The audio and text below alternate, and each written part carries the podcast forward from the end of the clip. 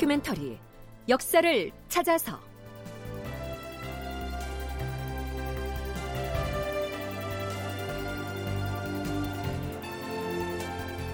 제 727편 개미 삼찬 극본 이상락 연출 최용준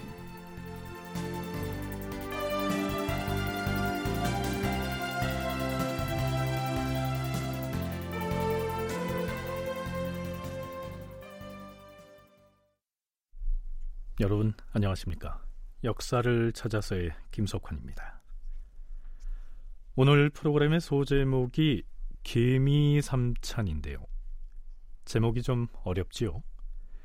여기에서 개미는 서기로 1583년에 해당하는 선조 16년을 의미합니다. 그 해가 간지로 개미년이었거든요. 그렇다면 삼찬은 또 무슨 뜻일까요? 이 삼찬의 찬을 한자 자전에서는 숨을 찬, 달아날 찬 이렇게 풀이하고 있습니다만 여기에서는 쫓아내다 뭐 정도로 이해하면 될 것 같습니다. 정리하자면요. 선조 16년인 1583년에 세 명의 관리들을 조정해서 내쳐서 귀양 보낸 사건이다. 이렇게 이해하면 되겠죠.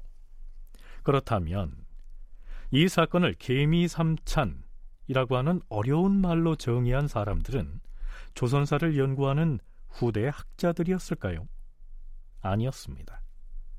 당대인 선조시대의 실록은 물론이고 이후에 광해군 일기에도 개미삼찬이라는 말은 자주 등장하거든요. 자, 그럼 이제부터 개미삼찬 그 내막을 탐색해 볼까요?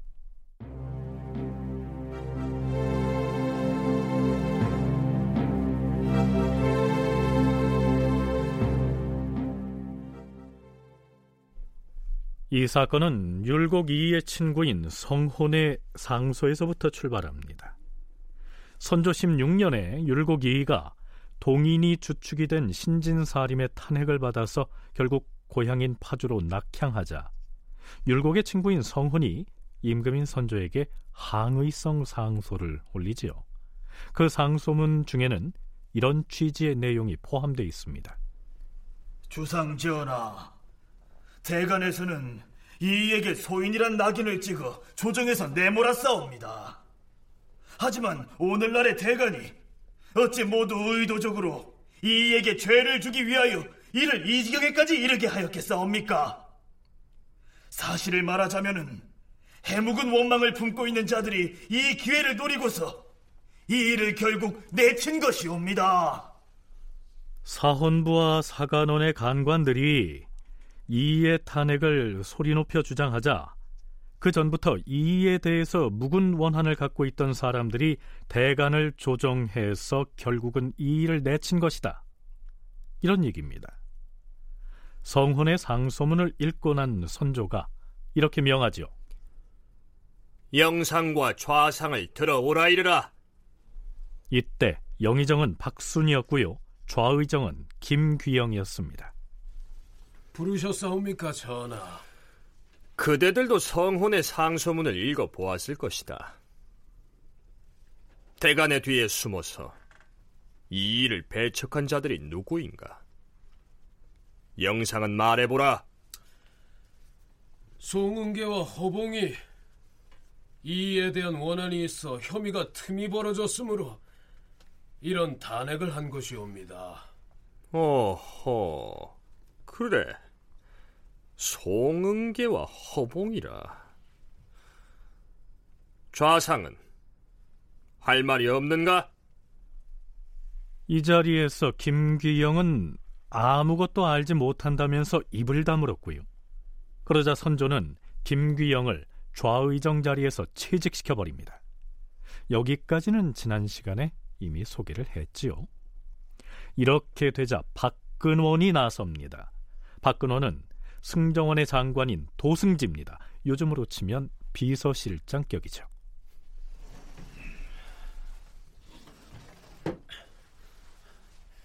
조상 전하, 도승지가 전하께 긴히 아뢰올 말씀이 있다면서 면대하기를 청하옵니다. 도승지가 과인을 면대하겠다고 하였느냐? 나는 그와 마주할 생각이 없으니 고할 일이 있거든 글로 써서 올리게 하라. 예, 그리 전하겠사옵니다. 아마도 선조는 도승지 박근원이 무슨 얘기를 하려는지 짐작을 하고 있었던 것으로 보입니다. 박근원이 올린 상소문의 요지는 좌의정 김기영의 채직에 관한 내용이었습니다. 주상 전하, 신등은 삼가 전하께서 하교하신 내용을 보고서 서로를 돌아보며 놀랍고 황궁하여 어찌할 바를 몰랐사옵니다. 어찌 이런 일이 있을 것으로 생각이나 했겠사옵니까? 좌의정 김규영은 오히려 사람을 극력 구제하려 했을 뿐이옵니다. 김규영이 만약 전하께 아부하며 구차스럽게 보신이나 하려는 마음을 먹었다면 전하의 뜻을 받들어 따르기에 여념이 없었을 터이옵니다. 그런데도 전하께서는 그 실정을 이해하지 않으시고 갑자기 절박한 하교를 내리시어서 좌의정의 자리에서 내치셨사옵니다. 대신에 한마디가 전하의 뜻에 어긋났다고 하여 이렇게까지 엄한 견책을 내리시니 이는 주상 전하의 은덕에 손실이 될 뿐만이 아니라 이렇게 되면 나라의 일도 장차 잘못되어 갈 것이옵니다. 전하께서 노여움을 거두시고 화평한 마음으로 살피시기를 바라옵니다. 전하께서는 성혼을 신뢰하시는 듯하오나 성혼의 상소에 나오는 말들을 보면 그 주장하는 의도가 한쪽으로 치우쳐 있사옵니다.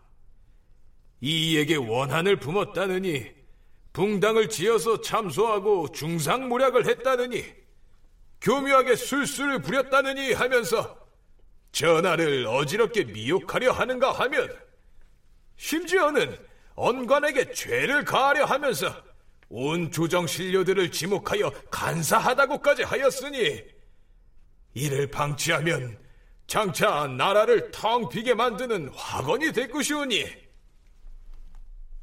박근호는 성훈의 상소문을 비난하면서 아울러 선조가 좌의정 김기영을 내친 처사를 매우 강하게 비판하고 있습니다. 왕명의 출납을 관장하는 국왕의 근시기구인 승정원의 수장으로서는 상당히 이례적인 목소리를 냈다고 봐야겠죠. 선조가 화를 낸 것은 당연하지요. 박근원 이자가 지금 무슨 말을 하고 있는 것인가? 이 계문의 내용을 보아하건대 동문서답이 따로 없다 할 것이다. 어제 과인은 이가 어떤 사람인지, 현명한 사람인지, 사악한 사람인지 그 여부를 물었는데, 좌상은 첫째도 알지 못한다고 하고, 둘째도 알지 못한다고 운운하였다. 예로부터 임금이 대신에게 어떤 신하의 현명함과 사악함 여부를 물었을 적에, 알지 못한다고 대답했다는 말을 과인은 들어보지 못하였다. 그렇다면, 도대체 조정의 정승이라는 것이 존재할 필요가 어디 있겠는가? 이런 상태에서 세상의 위태로움을 바로잡으려 하다가는 장차 서로가 나락으로 굴러떨어져 영영 구제하지 못하고 파멸하게 될 것이다. 그렇다면 박근호는 도승지의 직위에 있으면서도 왜 이처럼 이 일을 비난하고 나섰을까요? 선조 수정실록에 실린 사관의 논평에 이러한 대목이 나옵니다. 박근호는 일찍이 왕릉을 지키는 벼슬인 수릉관으로 있을 적에 새로 맞이한 아내를 그리워한 나머지 미치광이처럼 발작을 해서 뛰쳐나왔다가 마침내 면직이 되었는데 얼마 되지 않아 시류에 편승하고 아부하여 다시 청요직에 올랐다. 박근원이 이조의 관원으로 있을 적에 불법을 많이 자행하였으므로 이의가 공론에 붙여서 그를 탄핵하여 체임시켰다. 그래서 율곡 이의에 대해 원한을 품게 됐다는 얘기죠.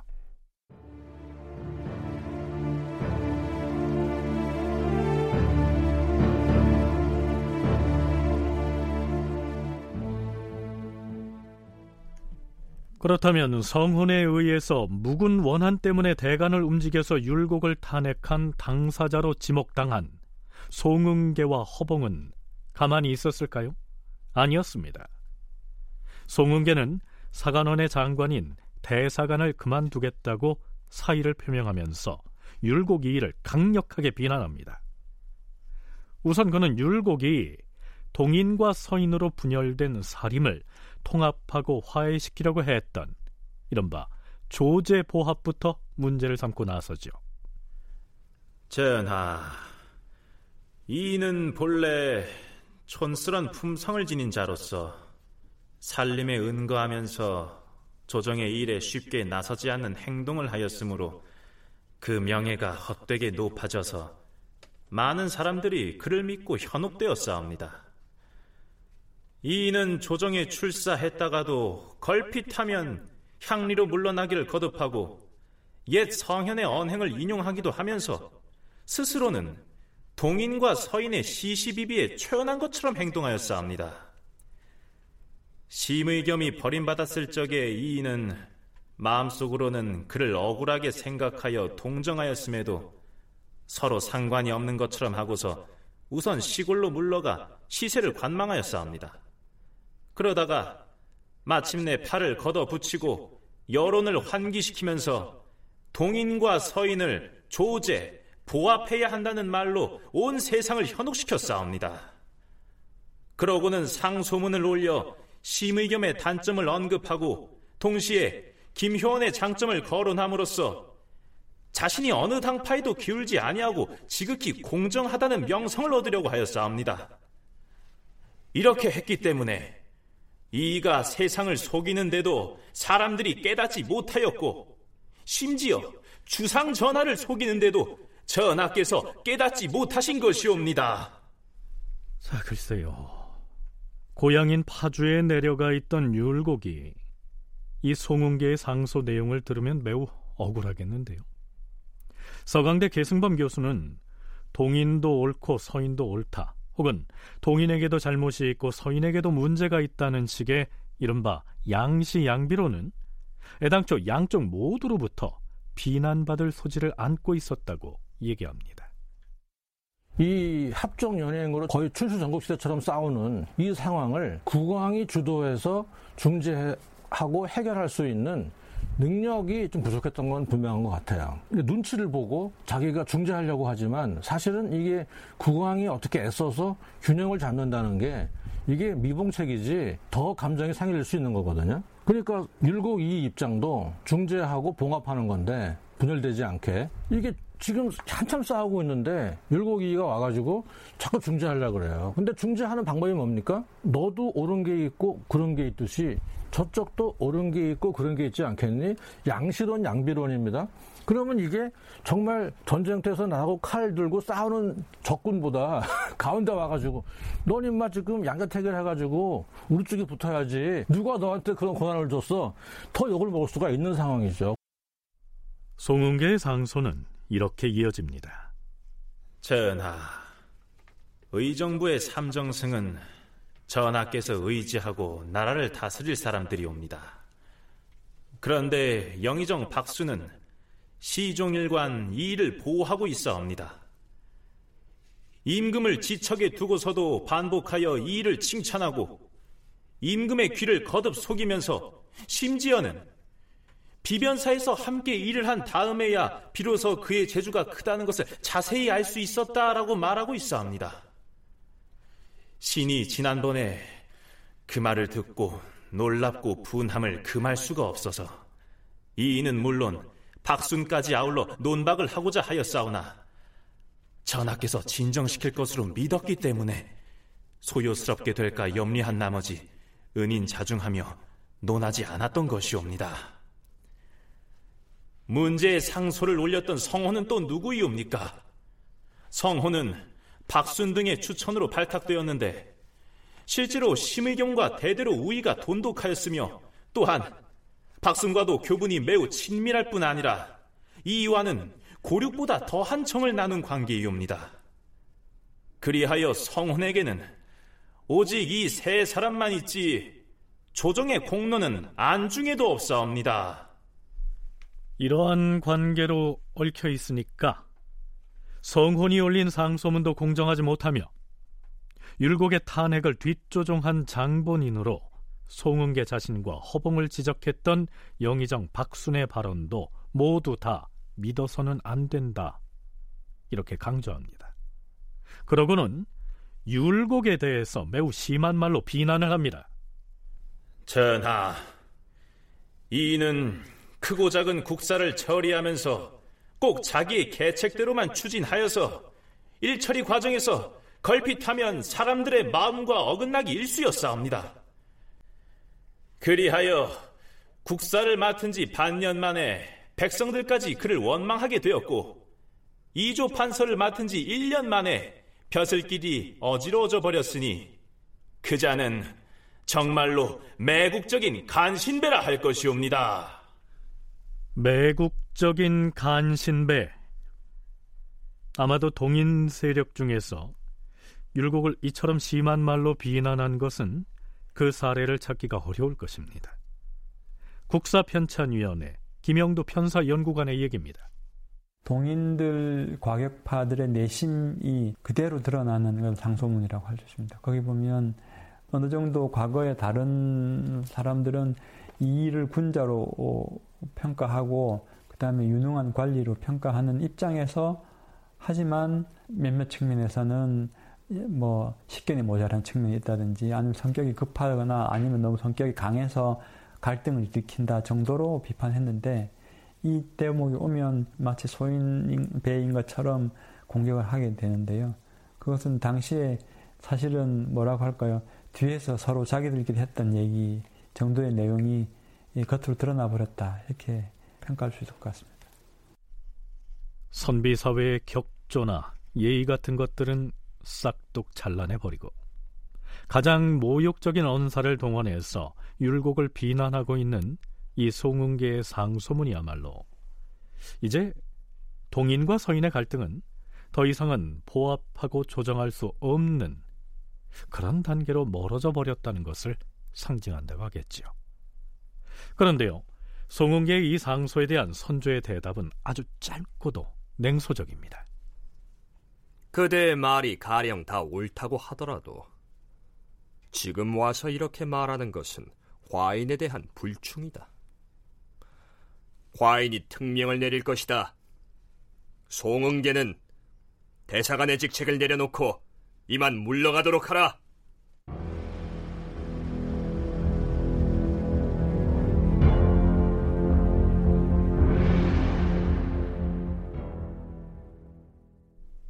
이튿날 도승지 박근원이 이번엔 대사관 송은계의 채직을 두고 문제를 제기합니다. 전하, 대간의 사직을 표하면 공론을 기다렸다가 나중에 처치하는 것이 그동안의 관례이옵니다. 그런데 이번에 전하께서는 대사관 송은계를 특명으로 채직시키셨으니 이는 예전에 없었던 일이기에 감히 아뢰지 않을 수 없사옵니다. 선조는 박근원의 이의제기에 별다른 반응을 보이지 않습니다. 그 대신에 다음과 같은 인사 조치를 전격적으로 지시합니다. 허봉을 창원 부사에 그리고 송은계를 장흥 부사에 제수하니 이조에서는 어명대로 처결하라. 문제의 두 사람을 경상도 창원과 전라도 장흥의 지방관으로 전격 발령한 것이죠. 대간에서 물러난 사람을 곧장 지방관으로 내려보내는 인사 조치는 하지 않는 것이 관례였습니다. 언관으로서의 자유로운 발언권을 보장하기 위해서지요. 자, 이렇게 되자 사헌부와 사관원의 간관들은 허봉과 송은계를 지방관으로 좌천시키는데 결정적인 역할을 했던 영의정 박순을 겨냥하면서 탄핵 공세를 펼칩니다. 이건 말이 안 되는 겁니다. 이게 어떻게 그럴 수가 있습니까? 주상전하, 영의정 박수는 본래 그릇이 작은 인물인데다 하찮은 문장력으로 출세를 한 사람이 옵니다. 마음 쓰는 것이 간사하고 몸가짐이 교활하여 득실에 급급한 나머지 염치를 돌보지 않는 자이옵니다. 일찍이 심의겸과 결탁하여 그의 신복이 된 뒤에 조정에서 시행하는 일이나 인물의 진퇴 등 모든 일에 있어 한결같이 심의겸의 지위를 받아 나라의 권력을 마음대로 농락한 지 여러 해가 지났사옵니다. 이와 성원 역시 심의겸의 문객으로서 서로 친한 친구이기 때문에 박순이 이 사람들과 생사를 같이 하자고 하며 서로 표리 관계를 이루고 있사옵니다. 박순과 이인은 성원을 찬양하고 성원은 박순과 이의를 일컬어 한 시대의 현명한 선비라고 칭찬하면서 헛된 명예를 가탁하여 서로 밀어주며 세력을 확장해 가고 있었으므로 사람들이 모두 눈을 내리깔고서 감히 입을 열지 못하여 싸웁니다. 이 자들은 밤마다 미복 차림으로 서로를 추종하며 살인을 모함하여 싸웠고 심의겸을 복직시키는 일이라면 못할 짓이 없이 감행하였는데 다만 전하께서 이들을 진정시키신 덕분에 그들이 뜻을 펼 수가 없었사옵니다. 전하, 그들은 전하의 총명을 혼란시킬 계책을 세운 뒤에 전하께서 신진 인물들의 경솔한 언행을 싫어하시는 기미를 탐색하고서는 신진 사림이 휩쓸려서 붕당을 짓는다고 비판하며 배척하여 싸웁니다. 그런데 사람들이 자신의 말을 공정하지 못하다고 할까 염려한 나머지 사람을 부추겨 상수를 올리게 함으로써 마침내 전하로 하여금 끝내는 신진 사료들에 대해 의심하지 않을 수 없게 하였사옵니다. 주상 전하, 최근에 박순이 무엇라 하였사옵니까? 이와는 서로 잘 알지도 못하였는데 같이 비변사에서 일하게 된 다음이야 그 사람됨을 알았다라고 하였사옵니다. 박순이 평소에 이와 결탁하여 형제보다 정의가 두텁다는 것은 온 나라 사람이 다 아는 사실로서 은폐할 수 없는 일이옵니다. 그럼에도 감히 그와 같이 전하를 속였던 것이옵니다. 게다가 성우를 부추겨서 저희가 담겨있는 말을 하게 하였으니 그 음유간 계책이 크게 달했다 할 것이옵니다. 더구나 박수는 수상의 지위에 있는 신분으로서 나라를 위하여 화평한 계책은 도모하지 아니하고 오직 자신의 무리를 구제하는 것만을 급선무로 삼음으로써 장차 종묘사직이 전복될 윤맥에 처하게 하였으니 이러한 사람은 단 하루라도 모두가 우러러보는 정승자리에 있게 할 수 없사옵니다. 박수를 파직시키옵소서. 박수를 파직시키시옵소서. 윤하지 않을 것이니 이만 물러들 가라. 이렇듯 사헌부와 사관원 등 양사에 이어서 홍문관에서도 목소리를 냅니다. 관련 기사는 이렇습니다. 홍문관, 응교, 홍적 등이 임금에게 차자를 올려서 송은계 등을 외지로 물리친 것은 잘못이라고 논하였고 이 박순, 성원 등 세 사람의 잘못을 탄핵하였다. 이제 율곡이인은 성훈 박순과 함께 동인이 지배하고 있는 언론 3사 관원들의 공적이 돼버린 셈입니다. 따라서 그동안 임금인 선조를 대신해서 동서로 나뉜 사림의 갈등을 어떻게든 해소해 보려고 기울였던 율곡의 노력은 결국 수포로 돌아가 버린 셈이죠. 계승범 교수의 얘기입니다.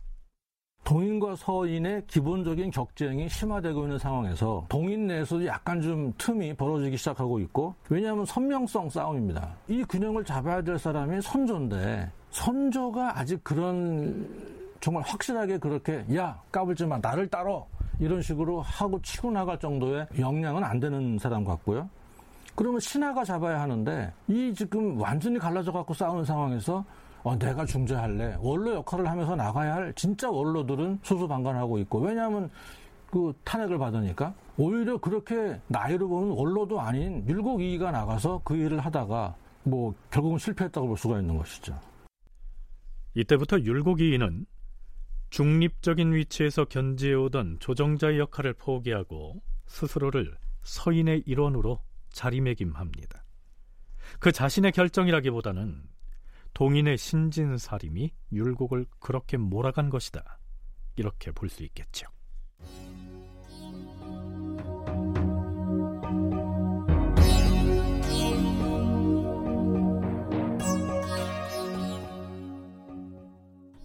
자, 그런데요. 율곡, 성혼, 그리고 박순에 대한 신진사림의 탄핵 공세는 새로운 국면을 맞이합니다. 자, 잠깐 성균관으로 가보시죠. 자, 자, 유생 여러분. 자, 이 천하에 덮어두기 어려운 것이 공론입니다. 공론이 제대로 서지 못하면 시시비비가 분명해지지 못할 것이고 또한 선비들의 기가 꺾이게 됩니다. 그렇게 되면 이 나라가 위태롭게 됩니다. 지금 삼사의 탄핵을 받고 있는 사람이 누굽니까? 성혼과 이가 어찌하여 저들의 탄핵 대상이 되어야 합니까? 우리가 이것을 바로 잡아야만 합니다. 그렇습니다. 수생 이름으로 상소를 올립시다. 자, 우선 내가 상소문의 초안을 만들 테니까 동지 여러분은 상소에 찬동하는 유생들의 서명을 받으세요.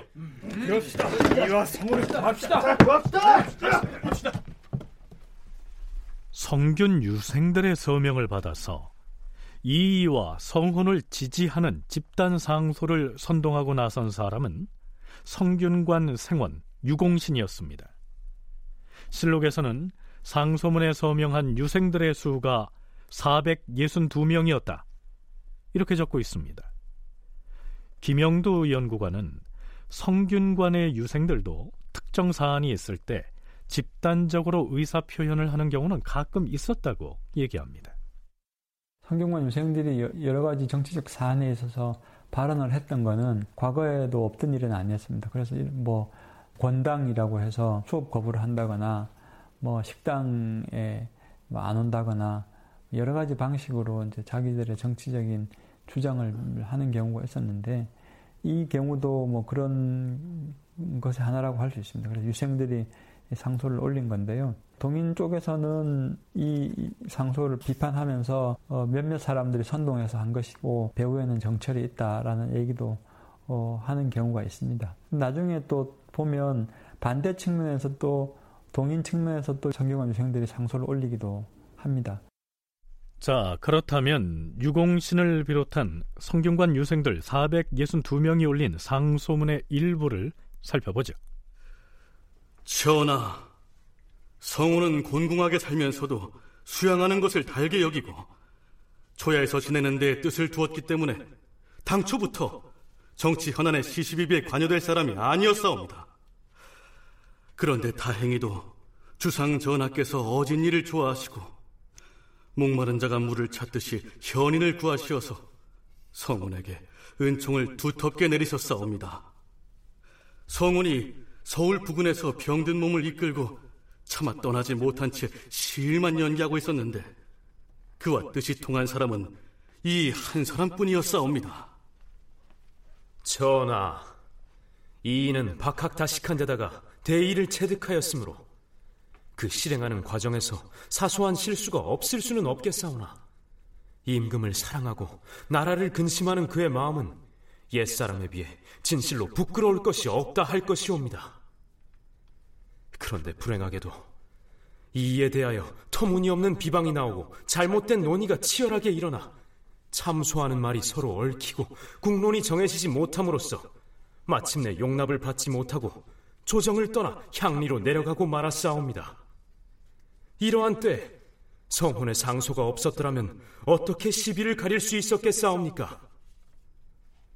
그런데 탄핵하는 신하들은 이에게 개인적인 감정을 품고서 유언비어를 만들어내는가 하면 이에 충직스러운 의논을 두고도 도리어 나라를 망하게 하는 말이라고 하여 결국 영원히 먼 곳으로 떠나가 서울에서 자취를 끊게 하여 싸웁니다.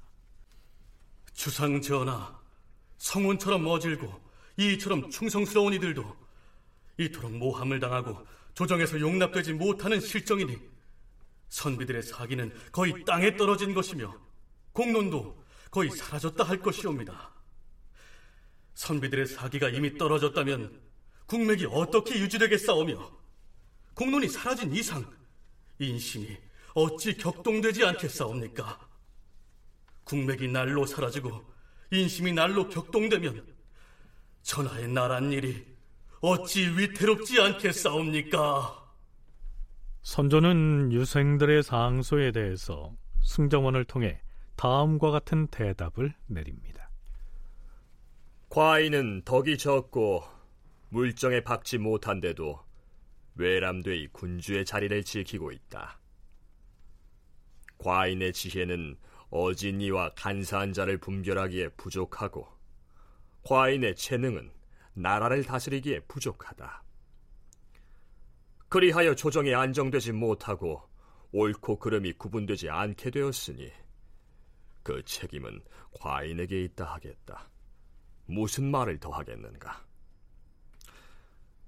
지금 이 상소의 내용을 보건대 유생들은 충직한 말로서 과인을 격려해 주었다. 그대들의 의기가 이와 같으니 내가 어찌 나란 일을 근심하겠는가? 자, 그런데요. 언론 3사를 비롯한 청여직을 동인의 신진사림이 지배하고 있는 이 상황에서 어떻게 성균관 유생이 무려 462명이나 서명을 해서 서인인 이의와 성혼을 적극 감싸는 이러한 발언을 하게 됐을까요? 열려실 기술을 보면요. 이때의 성균관의 분위기를 이렇게 적고 있습니다. 이의 제자인 해주에 사는 박여룡과 유홍의 아들 유재진 등이 함부로 성균관에 들어가서 자기네와 의견이 다른 사람은 내쫓고서 뜻을 같이 하는 사람들만 모아서 상소하였다.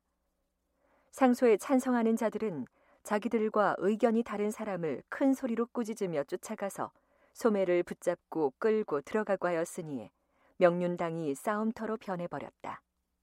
그런가 하면 이때 유생들을 선동해서 상소에 참여하게 만든 장본인으로 정철을 지목하고 있기도 합니다. 정철부터 해서 뭐 율곡이도 하고 뭐 하여간 동서 이제 영수들의 또 중견급 간부들의 스폰서를 받는 유생들이 성균관에 다 들어가 있을 거 아니겠어요? 서인의 지지를 받는 이제 유생들도 많을 거 아닙니까? 자기 집안 따라갈 수밖에 없고 자기 스승 따라갈 수밖에 없으니까 이것은 내가 젊다고 해서 무조건 동행하는 게 아니잖아요. 주동을 하는 거죠. 주동을 하고 뭐 서명을 받기도 하고 그 중에는 뭐 읽어보지도 않고 서명하는 사람도 있고 그러니까 이게 이때부터 보면은요 광해군 때까지 계속 가가지고 성균관 유생들의 공론을 조장하고 대간의 탄핵을 조장하는 게요 대부분 정치 스폰서들이 뒤에서 조정하는 거예요. 그 무렵 동인이나 혹은 서인 소속 정치인들의 후견을 받는 유생들이 자신이 지지하는 정치인들의 편을 들어서 집단 행동을 보이곤 했는데 이때의 유생들의 상소 역시 그러한 산물이었을 것이다. 계승범 교수의 분석이 그러합니다.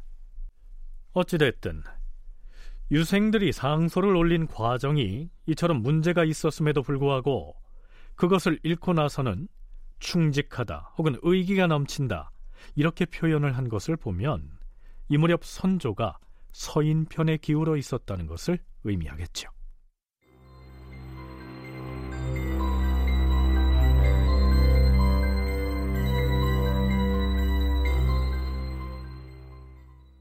자, 그런데요. 도승지 박근원, 우승지 김재갑, 우부승지 이원익, 동부승지 성낙 등 승정원의 승지들이 선조에게 또 상소를 올립니다.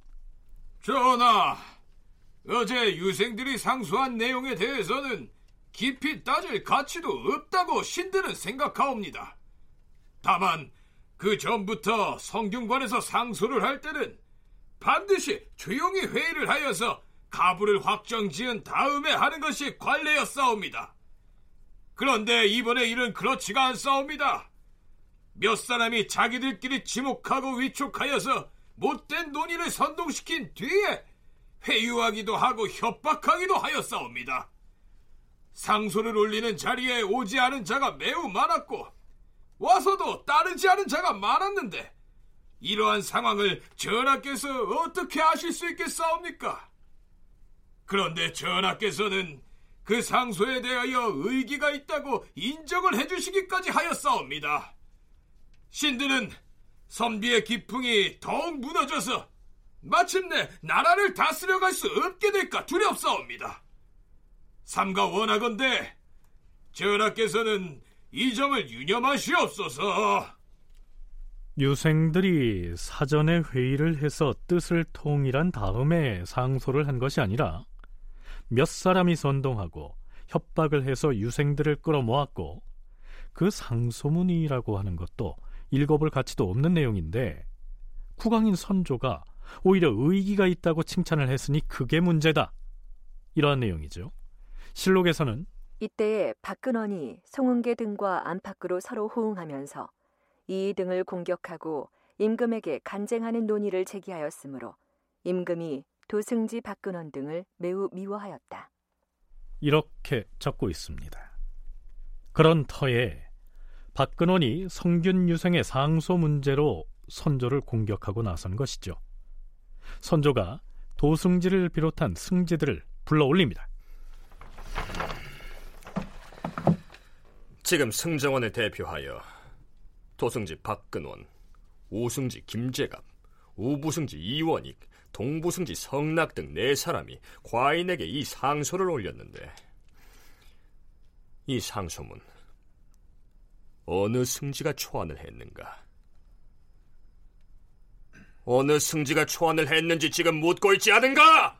전하, 그, 그것은 신들이 공동으로 마련한 것이지 어느 한 사람이 혼자서 초안을 작성한 것이 아니옵니다. 네 사람이 일시에 집필을 했다는 말인가? 집필한 자가 누구인지 과인에게 아뢰도록 하라. 전하, 상소문을 서게한 사람은 저, 전하, 신이 말씀 올리겠사옵니다. 임금이 초안을 작성한 사람을 아래라 이르자 도승지 박근원이 두려워하여 사실대로 대답하려고 하였는데 우부승지 이원익이 임금 앞으로 나가 독대를 한 뒤에 아뢰었다. 전하, 지필자라고 해서 꼭 자기 의견을 가지고 단독으로 작성한 것이 아니옵니다. 삼가 생각하건대 하문하신 뜻은 그 사람을 죄주고자 하는 데 있는 것 같사온데 신들이 어찌 차마 잠시 지필한 자에게 죄를 덮어 씌울 수가 있겠사옵니까? 신들은 감히 대답할 수 없을 뿐만 아니라 전하께서도 억지로 대답시키려 하시는 것은 옳지 않사옵니다. 임금이 더 이상 묻지 않았다. 승정원의 그 상소 초안은 본래 동부승지 성낙이 초안을 작성한 것인데 임금이 캐묻자 성낙은 겁이 나서 진땀을 흘리며 감히 자수하지 못하였으므로 여론이 더욱 그를 비루하게 여겼다. 선조는 상소문 작성자를 더 이상 캐묻지 않는 대신 도승지 박근원, 우승지 김재갑, 우부승지 이원익, 동부승지 성낙을 채직한다. 오늘 즉시 후임자를 뽑게 하라. 그리고 오늘 채직당한 박근원, 김재갑, 이원익, 성낙 등에게는 다른 관직을 바로 제수하면 안 된다. 과인의 전교가 있을 때까지 기다렸다가 나중에 시행하라. 도승지 박근원을 비롯한 문제의 그 승지들을 갈아치운 겁니다. 김영도 연구관의 얘기입니다. 그 유생들 상소에 답하는 선조의 그 전교를 보면 선조가 어느 쪽에 서 있는지 좀 분명하게 드러나고요. 그래서 이 일을 편드는 입장이라는 것이 잘 보이는데 당시에 승지들은 아무래도 동인 측이 인물들이 많았던 것 같고요. 그렇게 되면 정치적으로 사실은 반대되는 의견에 왕이 동조하는 하는 것이 못마땅했겠죠. 그래서 그에 대한 어떤 의견을 냈는데 사실은 승정원 승지들은 왕의 의견을 왕이 신하들이 왕한테 장소를 올리면 그걸 전달하고 왕이 정교를 내리면 그걸 또 밑으로 전달하는 그런 역할을 기본적으로 해야 되기 때문에 자기들이 의견을 내는 경우는 뭐 일반적인 경우는 아닌 것 같습니다. 상당히 이례적인 경우라고 할 수 있고 왕명을 출납하는 일이 주 임무인 승지들이 임금의 의견에 반대해서 집단으로 상소를 올린 것도 이례적이지만 상소를 올린 승지들 모두를 즉시 갈아치운 것도 뭐 매우 드문 일이지요. 계승범 교수의 얘기도 들어볼까요? 당시에는 뭐 승정원이건 대관이건 뭐 어디 가나 동서 쪽으로 갈라진 사람들이 다 섞여 있으니까 물론 어느 쪽에도 안 속한 사람도 있긴 있지만 좀 이렇게 실록에 많이 나오는 사람들일수록 어느 한쪽에 속해 있어요. 그러니까 당연히 도승지면은 아무리 자기 마음에 안 들어도 국왕의 입장을 대변해야 하는데 이건 지금 솔직히 말하면 도승지의 직분을 망각하고 지금 사당, 편당의 적인 반응을 한 겁니다. 퇴진시켜버리죠. 퇴진, 뭐, 그니까 지금 선조 입장에서 하면 이걸 보면 제가 왕이에요. 제가 지금 이제 정사를 보려고 하는데 아무도 믿을 놈이 없는 거예요. 그리고 지네끼리 싸워. 뭐 국왕도 우습게 알아요. 그러니까 국왕이 에헴 하면 좀 떠들다가 조용히 하는데 에헴 하는데 전하 황공을 합니다 해놓고 또 지끼 싸우는 거야. 제가 선조라 그러면 정말 이거 못해먹죠. 이 시기의 선조는 대간이든 승지든 이 일을 비판하고 나서는 동인의 신진사림에 대해서 신경이 매우 날카롭게 곤두서 있었음을 알 수가 있습니다.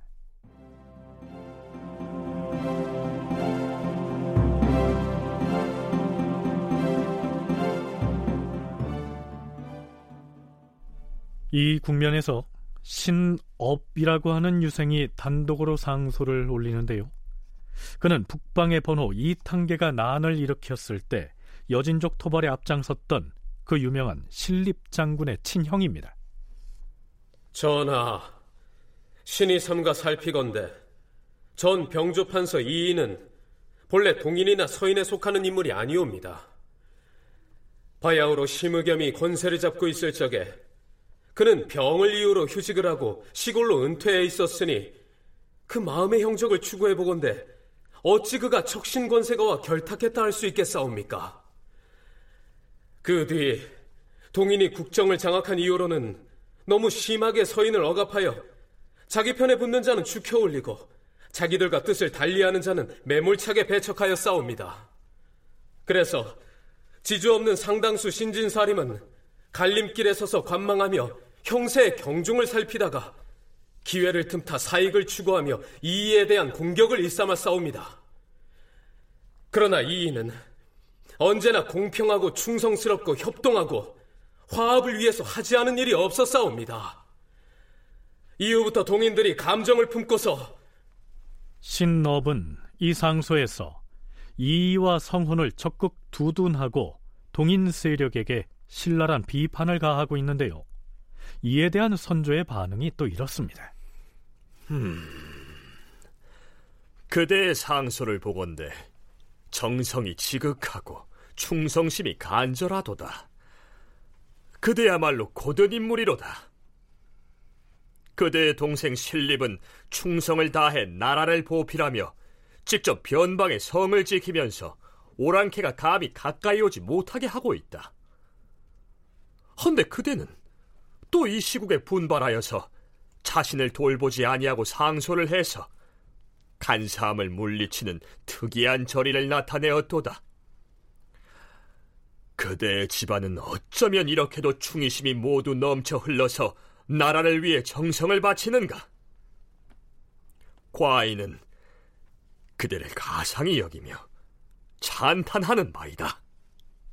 이렇듯 선조가 신업을 극찬하고 나서자 승정원에서 또다시 시비를 하고 나서지요. 전하, 신업의 상수에 대한 전하의 비답을 보건대 전하께서는 기망의 죄를 크게 받아야 할 자에게 도리어 칭찬을 하고 계시옵니다. 신업은 지금 전하의 눈을 어지럽게 하는 주장을 하고 있사옵니다. 그는 조정신 아들을 차례로 거론하며 붕당을 만들어 임금의 귀를 가리고 있다고 하였사옵니다. 이는 전하의 마음을 탐색하여 중상모략을 하고자 시도하는 계획에 지나지 않사옵니다. 알았으니 승지들은 물러가라. 그런데요. 이때 성균관 박사 한인이 유생들의 상소를 주도했던 유공신 등 상당수 유생들의 과거 응시 자격을 박탈해버립니다. 뭐라? 한인이 상소에 참여한 유생들의 과거 응시 자격을 박탈했다 하였느냐? 하하! 이는 옛날에도 없었던 변고 중의 변고로다. 간사한 마음을 품고 사욕을 부리면서 임금까지 무시한 무도한 정상이 지극히 놀랍도다. 당장 의금부에 명하여 한인을 붙잡아다 추국하게 하라.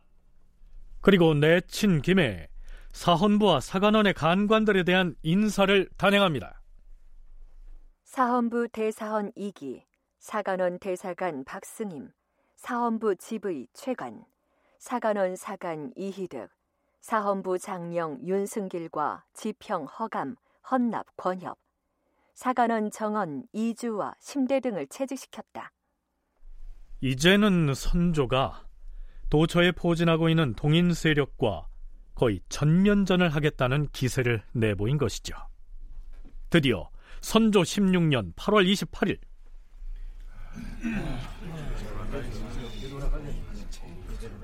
선조는 창덕궁의 편전인 선정전에 정이품 이상의 당상관들을 모두 모이게 합니다. 주상전하납시오.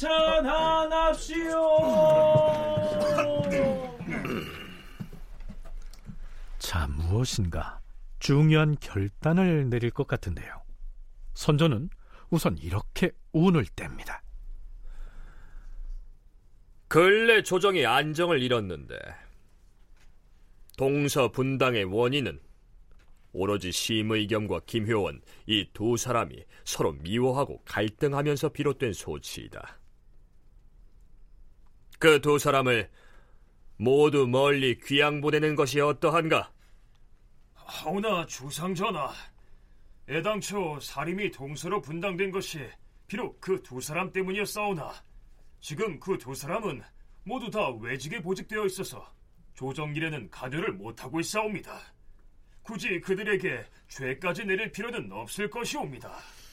음... 그러면 또 한 가지를 묻겠노라. 박근원, 송응계, 허봉 이 세 사람이 간특하다는 것은 과인도 훤히 알고 있는 사실이다. 이자들을 멀리 귀양 보내는 것이 어떠한가? 주상 전하, 그 사람들이 비록 지나친 말을 하였사오나 그들이 맡아온 직책을 보아하건대 대간이거나 혹은 전하를 측근에서 보필해온 승지였사옵니다. 그들이 말을 잘못하였다 하여 전하께서 죄를 내리신다면 이는 오진 임금의 은덕으로 미루어 온당치 못한 일이옵니다. 그들을 귀양 보내시겠다는 정교를 거두시는 것이 정교를 거두시라니 그 무슨 소리요? 주상 전하, 박근원, 송은계, 허봉 이 세 사람에게는 그 죄를 분명히 밝히시어서 시비를 분명하게 가리지 않으면 아니 될 것이옵니다. 이렇게 치고 나온 사람은 서인의 과격파라고 할 수 있는 정철이었습니다. 그 세 사람이 어떤 죄를 지었는지 조금은 애매한 점이 없지 않으나 선조는 동인에게 타격을 주기 위해서 대표적인 인물 세 명에게 무거운 벌을 내리기로 결정을 하죠. 송은계는 함경도 회령으로, 박근호는 평안도 강계로, 허봉은 함경도 종성으로 유배하라. 아니, 종성이 죽다니 오지인데. 주상 전하, 아래옵기 황송하오나 지금 함경도 종성은 여진 오랑캐들이 침노하여 군사 방비가 절실하온데 허봉을 거기로 보내시면 오랑캐를 소탕하는데 도움이 되기는 커녕 두려워 배단이 없지 않을 것이옵니다. 흠흠, 그러한가. 그렇다면 허봉의 유배지를 갑산으로 바꾸라. 갑산 역시 삼수와 더불어 함경도에 있는 오지 중의 오지지요. 선조는 그 세 사람의 유배형을 결정하고 나서 의군부에 이러한 교지를 내립니다. 장흥부사 송응계, 창원부사 허봉, 그리고 전 승정원 도승지 박근원 등 간교한 무리들이 자리를 어지럽힌 탓에 조정은 안정을 잃고 국시가 흔들리고 있다. 과인은 이들에게 유배형을 내림으로써 미래의 거울로 삼으려 한다. 이 부박한 무리들이 서로 결탁하여 사사로이 궁당을 만들고 저들끼리 서로 끌어주고 밀어주면서 각 요로를 차지하고서 혹은 승지의 자리를 더럽히기도 하고 혹은 대간의 자리에 눌러앉아 세력을 떨치며 사악한 요설을 떠들어대고 권력을 멋대로 휘두르며 조정을 억압하였다. 대신을 모함하는가 하면 어진 선비들을 물리치는 등 작당하는 자취가 이미 드러났는데도 그것이 공론이라고 주장하고 있다. 사적인 감정을 가지고 한 짓이라는 것이 모두 탄로가 났는데도 그게 옳은 방법이었다고 강변하였다. 그들이 벌인 일은 모두가 속임수였고 그들이 뱉은 말 또한 전부가 황당한 거짓이었다. 어진 충실을 꺾어 누름으로써 그 죄악은 이미 극에 달하였으며 나라를 그르친 죄를 면하기 어렵게 되었도다. 이는 온 백성이 다 아는 사실이며 조야가 함께 분개하고 있는 것이다. 당연히 저잣거리에서 목을 베어야 할 것이나 형을 낮추어서 가벼운 형을 적용하는 바이다. 과인은 그들의 관장을 모두 삭탈하고 먼 곳으로 찬출하는 바이다. 선조가 내린 교지의 마지막 표현에 나타나듯이 계민년에 동인의 중심 인물이었던 송응계, 허봉, 박근원 등 이 세 사람을 북방의 먼 곳으로 찬출한 사건. 역사에서는 이것을 계미 삼찬이라고 부르고 있는 것이죠. 서강대학교 계승범 교수는 이렇게 정리를 합니다. 끊임없는 탄핵으로 조정을 계속 시끄럽게 만드는 대간을 한번 노골적으로 견제하고 근데 이걸 왕으로만 하면 안 되니까 왕에게 어떤 적어도 하다못해 시무책을 냈던 율곡이를 중심으로 해서 대간의 탄핵을 많이 받던 사람들을 한번 좀 등용한 것 같아요. 그러니까 숙종 때와 같은 환구까지는 안 가지만 솔직히 선조 개인은 율곡이를 좋아하고 호불호를 떠나서 율곡이만큼 나한테 내가 정말 필요로 한 구체적인 실행안을 가져온 사람이 없다. 근데 도대체 율곡이를 전부 뭐 잡아 죽이려고 한다. 이건 좀 약간 좀 끊을 필요가 있겠다. 해가지고 그러니까 국왕 선조가 지도하게 물어보잖아요. 누가 배 그럼 대간이 문제 성원이 올린 상서 가지고 그럼 대간이 문제가 아니면 누가 문제냐? 구체적으로 이름을 대봐. 그러니까 된 거잖아요. 그 세 명 된 사람 이 세 사람을 왜 보내는 거죠? 참으로 변화무쌍한 조정의 권력 상황입니다. 이 일을 몰아내는데 큰 역할을 했던 동인의 핵심 인물 송응계, 허봉, 박군원 이 세 사람이 멀리 유배를 가게 됐습니다. 자 그렇다면 병조 판서의 자리에서 물러나게 됐던 이 이는 과연 다시 조정으로 돌아올 수 있을까요? 다큐멘터리 역사를 찾아서 다음 주 이 시간에 계속하겠습니다.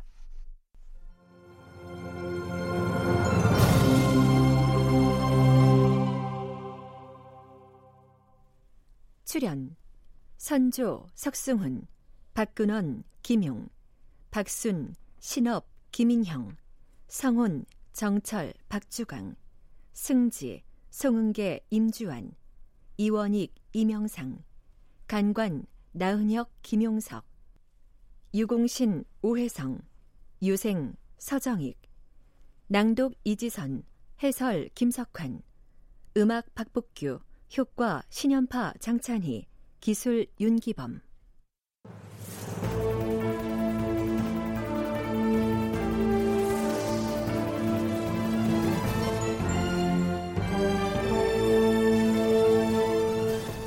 다큐멘터리 역사를 찾아서 제 727편 개미 삼찬 이상락 극본 최용준 연출로 보내드렸습니다.